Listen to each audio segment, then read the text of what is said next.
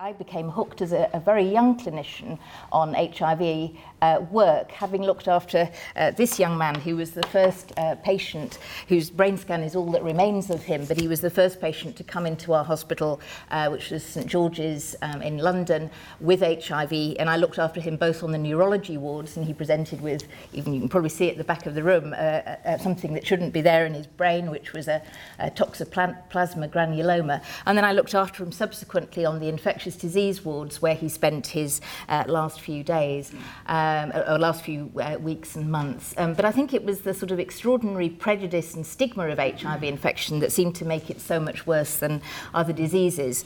Um, so I, I decided to uh, work on HIV infection, didn't know an awful lot about uh, science, having done a, a degree uh, as part of my undergraduate training on in history and philosophy of science, which taught me to write essays, but not really which way up to hold a pipette. So I was pretty naive as it, uh, when I arrived in the lab, and I was particularly glad to have the opportunity to work with Helen Bodmer, who um, uh, taught me how to culture cells.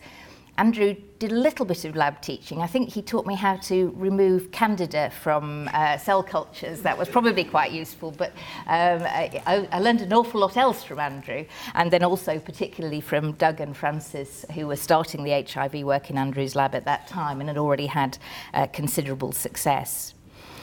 But um, I've, uh, and I, I completely agree with what Marcus uh, just said about the challenges of studying uh, human immunology in humans. Um, but I perhaps rather foolishly went to take this a little bit further and go on to work uh, in Africa, where um, uh, uh, as you can um, all imagine, HIV has spread to an extent that it impacts not just on uh, um, uh, that it imp- impacts on everyday life really in, in an extraordinary way.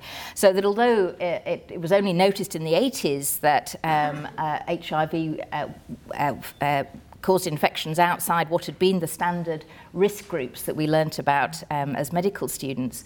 Um, in, in 1986, a group I'll go on to talk about, already uh, two thirds of the uh, sex workers in a slum in Nairobi had acquired HIV infection. But over time, that spread worse and worse. And although things have probably stabilized and the widespread introduction of um, antiretroviral treatment has made a huge difference, there are still staggering prevalences in places such as rural KwaZulu Natal, where up to 50% of women attending antenatal clinics may be HIV positive. So the figures are still very, um, mass- uh, very uh, stark and HIV has a big impact on um, uh, everyday life in all ways because this is a disease, unlike many of the big infections um, in Africa, uh, that affects young adults um, as much as it affects uh, the ch- children and the elderly. So it tends to take out the uh, most productive members of society and those on whom the rest of the fam- extended family depends. So although um, access to antiretrovirals has improved the situation, it's still only a fraction of those who need it. So HIV um, uh, research in HIV uh, vaccines and uh, trying to understand uh, more about the biology and treatment of the disease um, has uh, remains a challenge. And I'm, I'm sure we'll hear a lot more about that from Doug. Uh, sorry, from Dan Baruch and, and possibly Zhao Ning later. So I'm going to take you back actually to somebody who's even older than many of the senior scientists in this room, and this is the uh, this is the person who uh, uh, is believed to have first described the principle of uh, protective immunity, and is a Greek historian whose name I'm not going to attempt uh, to pronounce, describing uh, the plague of Athens. And the interesting thing about the plague at that time was that um, it was highly contagious, and it was particularly difficult to find people to nurse the sick because they were clearly going to be at risk of catching the infection themselves. And after the, this had been grumbling on for quite some time and devastating the city, uh, it, it, they, they worked out that the people who should be looking after the sick were those who'd had the disease and recovered. Um, for the same man was never attacked, attacked twice, at least not fatally. So um, there did appear to be some degree of uh, protective immunity. And in fact, you, if you continue reading, you'll see that these people thought they were not only safe from the plague of Athens, but from any disease whatsoever. And I'm afraid vaccinology, despite um, Adrian's best efforts, hasn't quite got that far. So you, I'm sure you'll hear Dan will talk more about the issues with HIV vaccines, and I won't labour those in, in huge detail. There are lots of particular issues, many of which are common to other infections. Um, there's been there have been there's been one successful efficacy trial, but it's a fairly uh, poor level of efficacy, and the mechanism isn't entirely clear. Um, and uh, the pr- issue of protective immunity remains um, an important one because um, most of the vaccines that we use uh, currently on an everyday basis um, in our uh, in ch- childhood and later in adulthood are based on this idea that you have long-term protective immunity um, from uh, from an infection that doesn't that uh, you survive um, your initial infection with.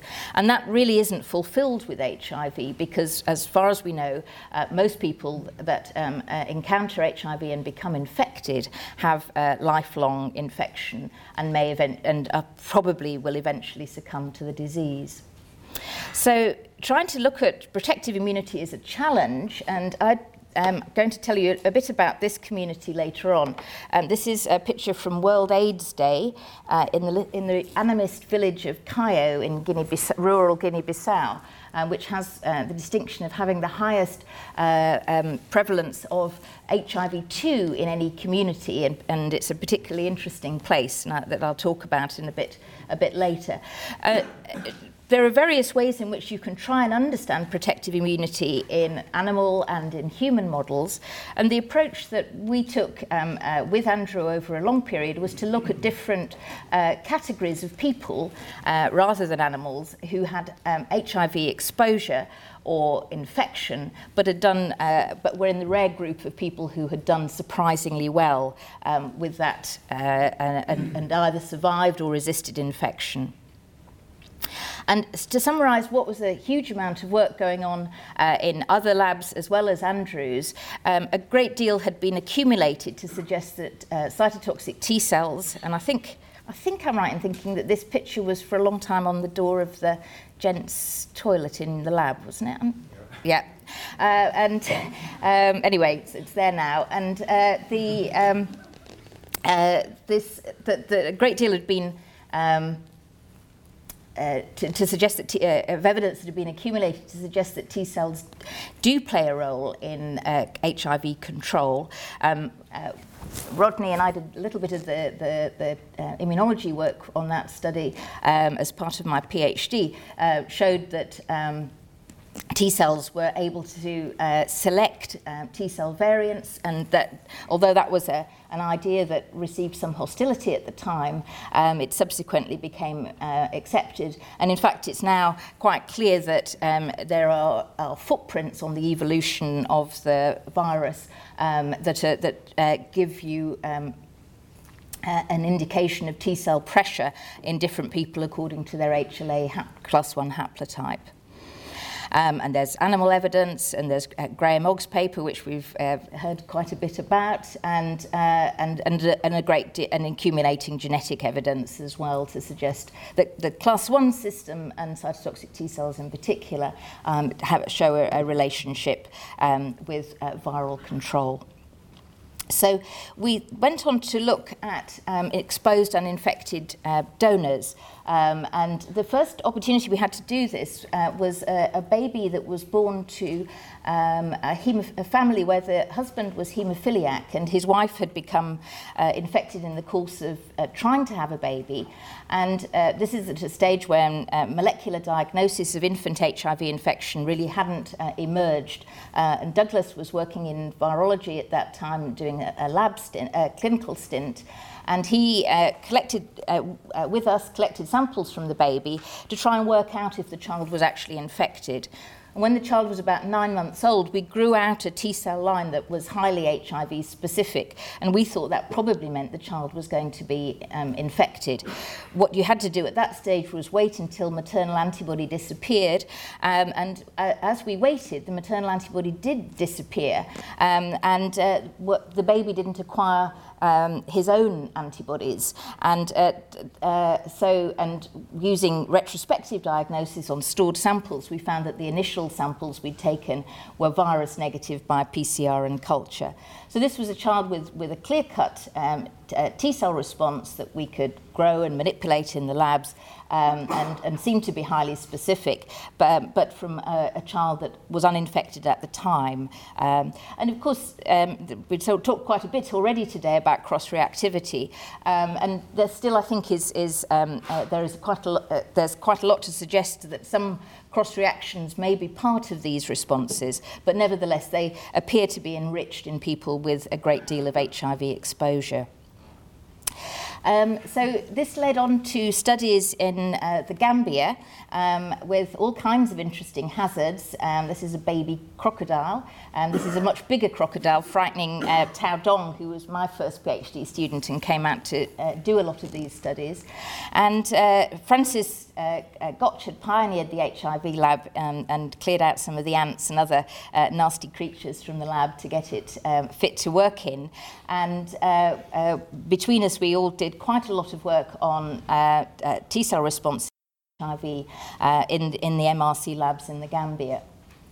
And uh, uh, to cut a long story short, one of the studies that we uh, carried out was looking at uh, immune responses, trying to culture T cells um, that were specific for HIV uh, in sex workers with a great deal of HIV exposure. And this, this is the, the MRC Gambia clinic, and these were women who, uh, as prostitution was illegal, they're, they're all hiding their faces, and, and from time to time the police used to raid the clinic, which obviously didn't help recruitment.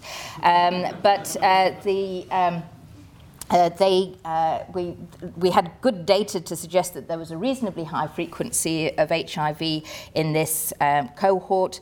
Um, and uh, interestingly, they'd been exposed both to HIV-1 and HIV-2, um, which is an, a, a virus that had probably been around for longer in West Africa.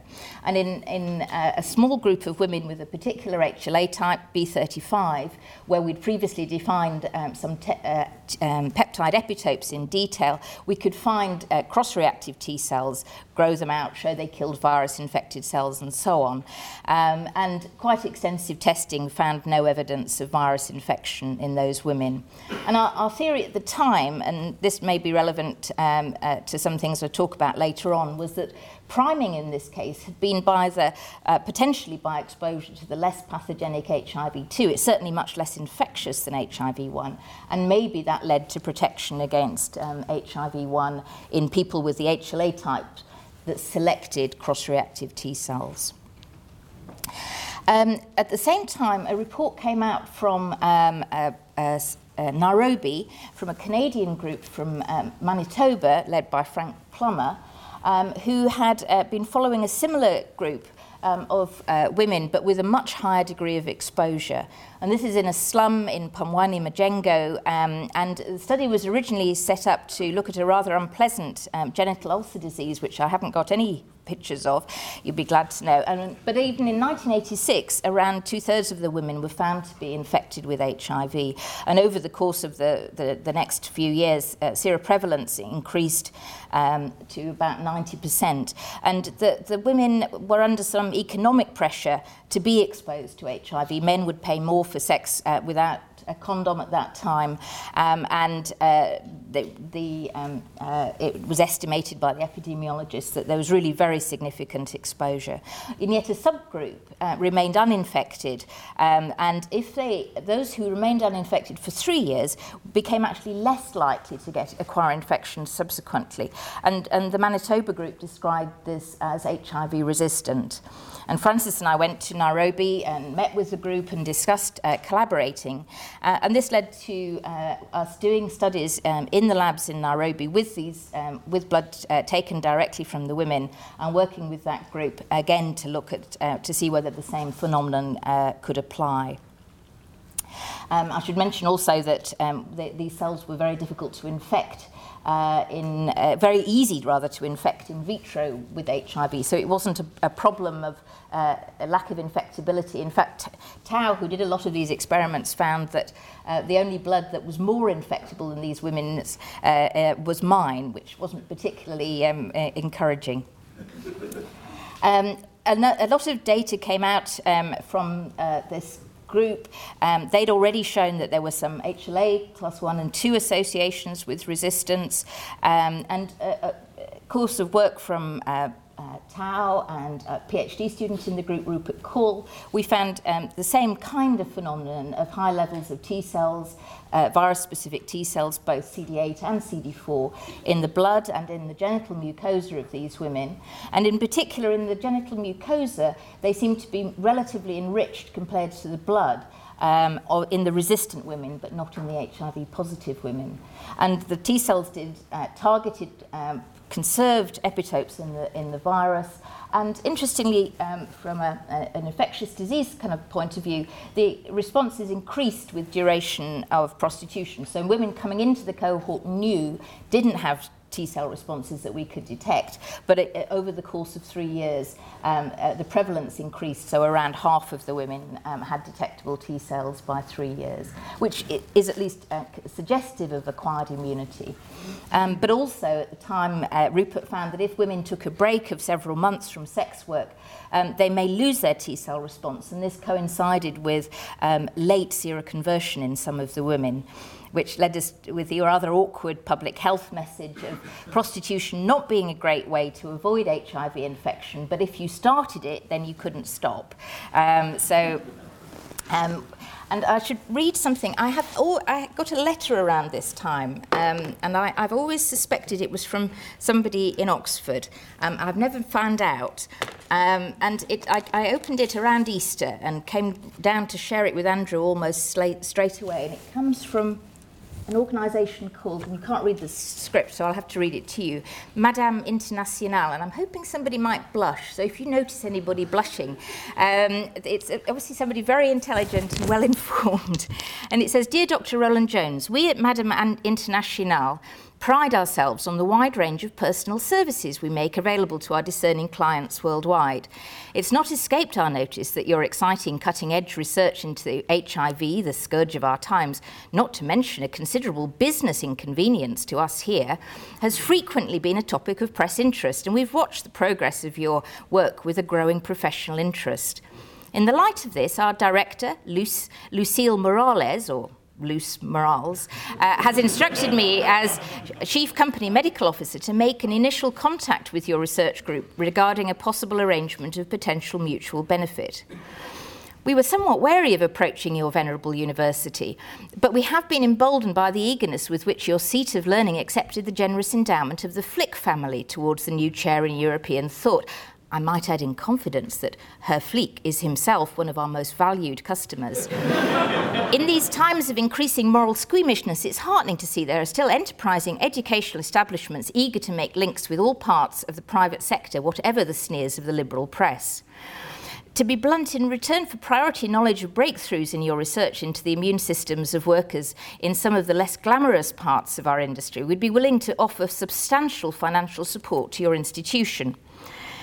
Um, in addition to an initial advance, and I won't go on to the financial details, we'd make certain um, we would ha- happy to cover indefinitely your travel expenses and those of your co-workers, and offer a corporate discount on a variety of facilities. All your associates all your associates would automatically be entitled to a Madame Internationale gold card, giving, giving free 24 hour access to our hotline at hotels in every major city on the planet.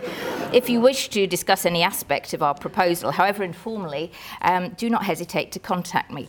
Anybody slightly pink?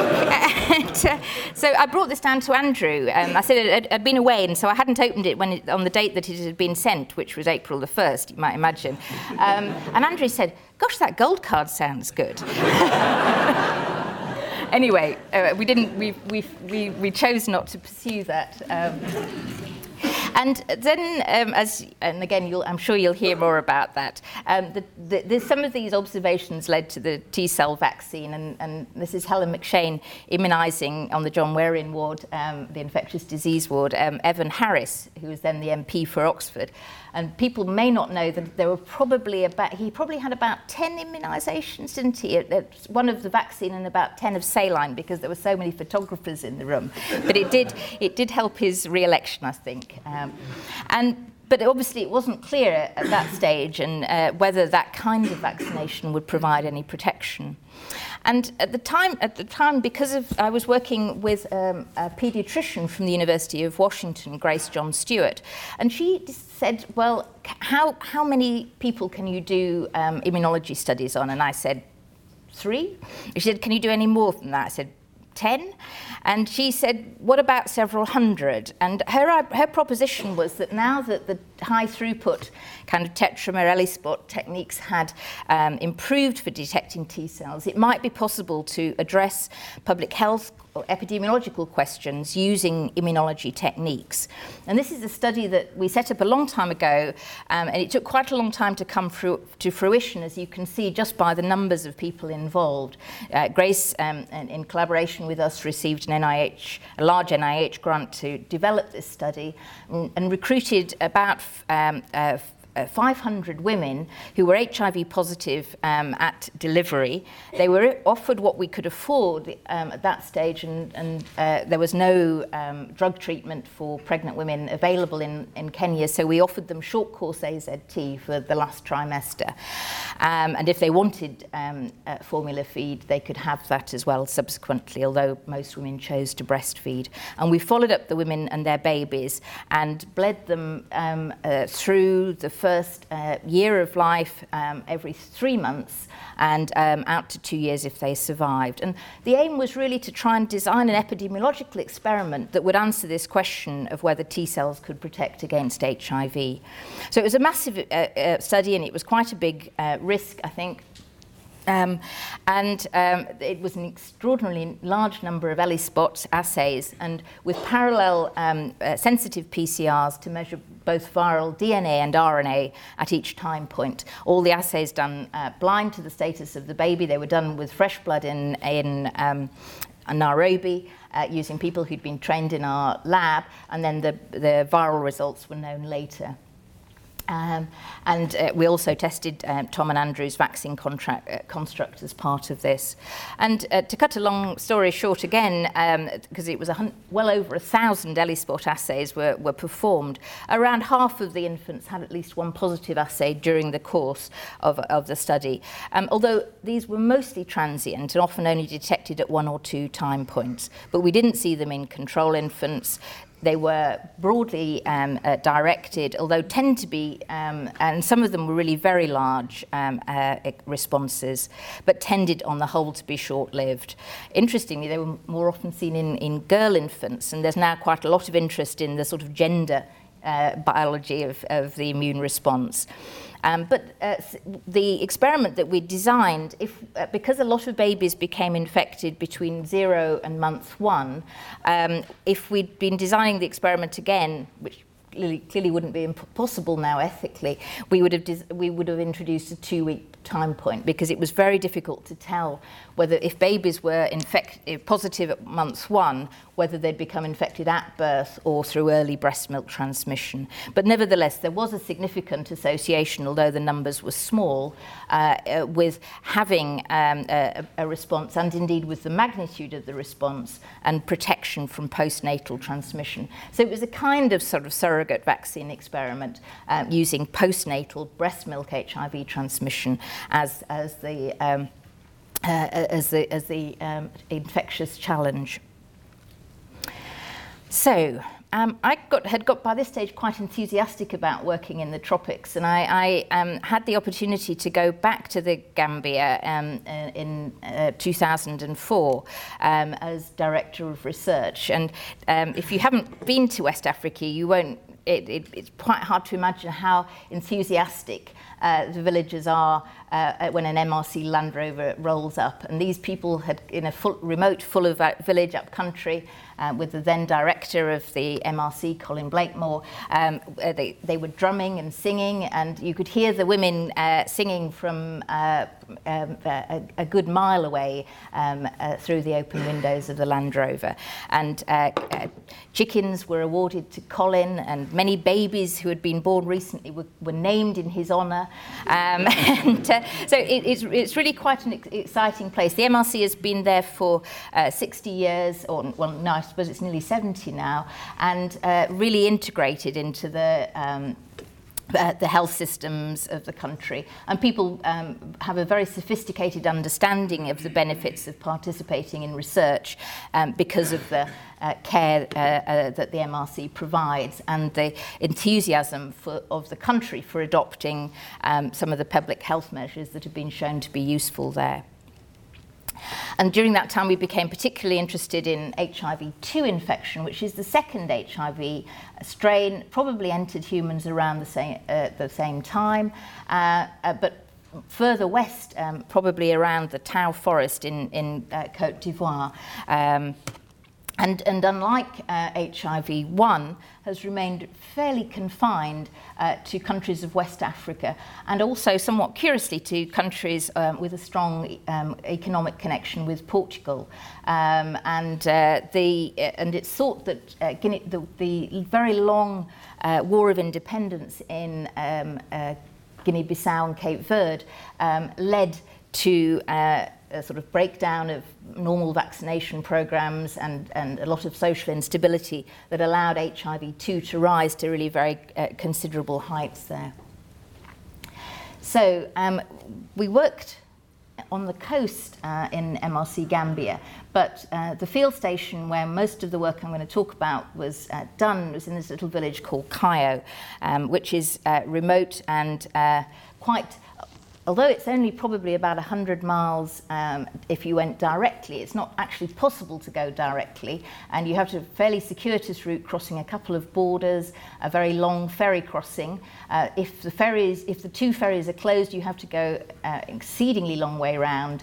Um, and, it, and then the last um, hour or so is along a, a dirt track uh, with uh, sleeping uh, cattle and, uh, um, and deep ruts. So this um, animated slide was produced by one of the students who did a lot of work there, Alex Ligdovich, and describes the crossing of the borders, trying not to uh, give too much money to the border guards. We also had paracetamol and condoms um, to give to them instead. Uh, finally reaching uh, the uh, very rusty old ferry that kind of took us across and then getting down to Cayo. And I said, oh, come right, come to the pig at the end. And there is now a bridge which uh, makes it a little bit easier to get get to. So HIV-2 was of interest to us, particularly because um, it, the way the natural history behaves very differently uh, from HIV-1. Um, so although some people get sick in a clinically identical fashion to HIV-1, um, the majority of people um, uh, show no signs of immunodeficiency and actually uh, are much more likely to die of old age or other illnesses than to show anything that uh, you could attribute to HIV infection. And we think that the proportions are approximately sort of 80-20 from uh, work that's been done in Cayo. And increasingly, and this is probably the bottom line of the study, the, result, the responses to HIV-2 that we saw in that group uh, who, who didn't progress uh, resemble those that we currently think we'd like to see in a vaccine. This is a, a survival curve and um, based on uh, about 15 years of observation of people in Cayo who had viral loads done at entry. And the, the, the dark bar shows the survival curve of people um, without HIV, and uh, super, almost superimposed on that is the survival of people who have an undetectable viral load at entry. We'd call those elite controllers if they had HIV-1, but they'd be really rare. In HIV-2, um, at, at least 40% of people had uh, undetectable viral load at study entry, and that remained stable for over a decade. So it's a very different clinical phenotype from what's described in HIV-1. And survival really is only affected uh, once your viral load is above um, uh, uh, above 100. And in fact, these are not very high viral loads compared to what we would see uh, with HIV-1. So something that we've looked at a great deal in the Gambia, and we still remain very interested in looking at a variety of factors. Um, probably not the virus. This is uh, some work recently done by Tushan de Silva, um, working in our group, looking at clusters of transmission and finding uh, that, uh, that uh, people with very clear uh, relationship to one another have, uh, have very different clinical outcomes, uh, even though we, we assume um, from his uh, phylogenetic uh, studies that the virus is the same. So it doesn't look to be the virus, although there haven't been full-length viral studies done to date for, for HIV-2. Um, it elicits neutralizing antibodies, which are very um, uh, potent, um, but there isn't a correlation between having neutralizing antibodies um, and clinical outcome. Um, but uh, there are strong HLA associations, um, and Kier gene associations. And probably the most striking finding that uh, was of our, our studies in, in HIV2 was that people who made a response to uh, GAG, the uh, internal protein of HIV2, had a, a very significantly uh, uh, higher chance of being a, a, a non-progressor with an undetectable viral load. And this work was done by Alex, who uh, lived down in the village for uh, uh, for several months, did all the experiments on site in a lab that she helped uh, get converted from what had been a, a sort of storeroom, and um, uh, and, and uh, learnt the local languages, uh, joined in with all the rituals, um, sacrificed a pig uh, to help the, appease the spirits and make the study go well, and so on.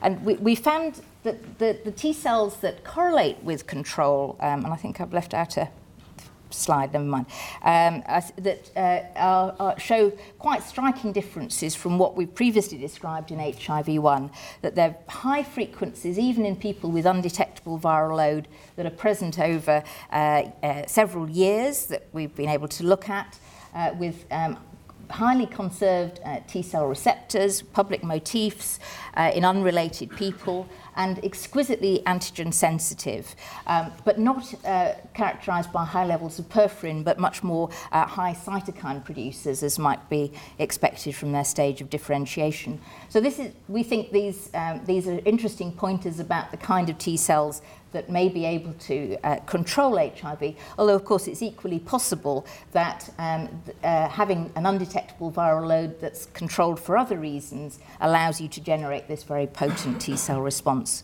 and that's work that we want to continue to look at.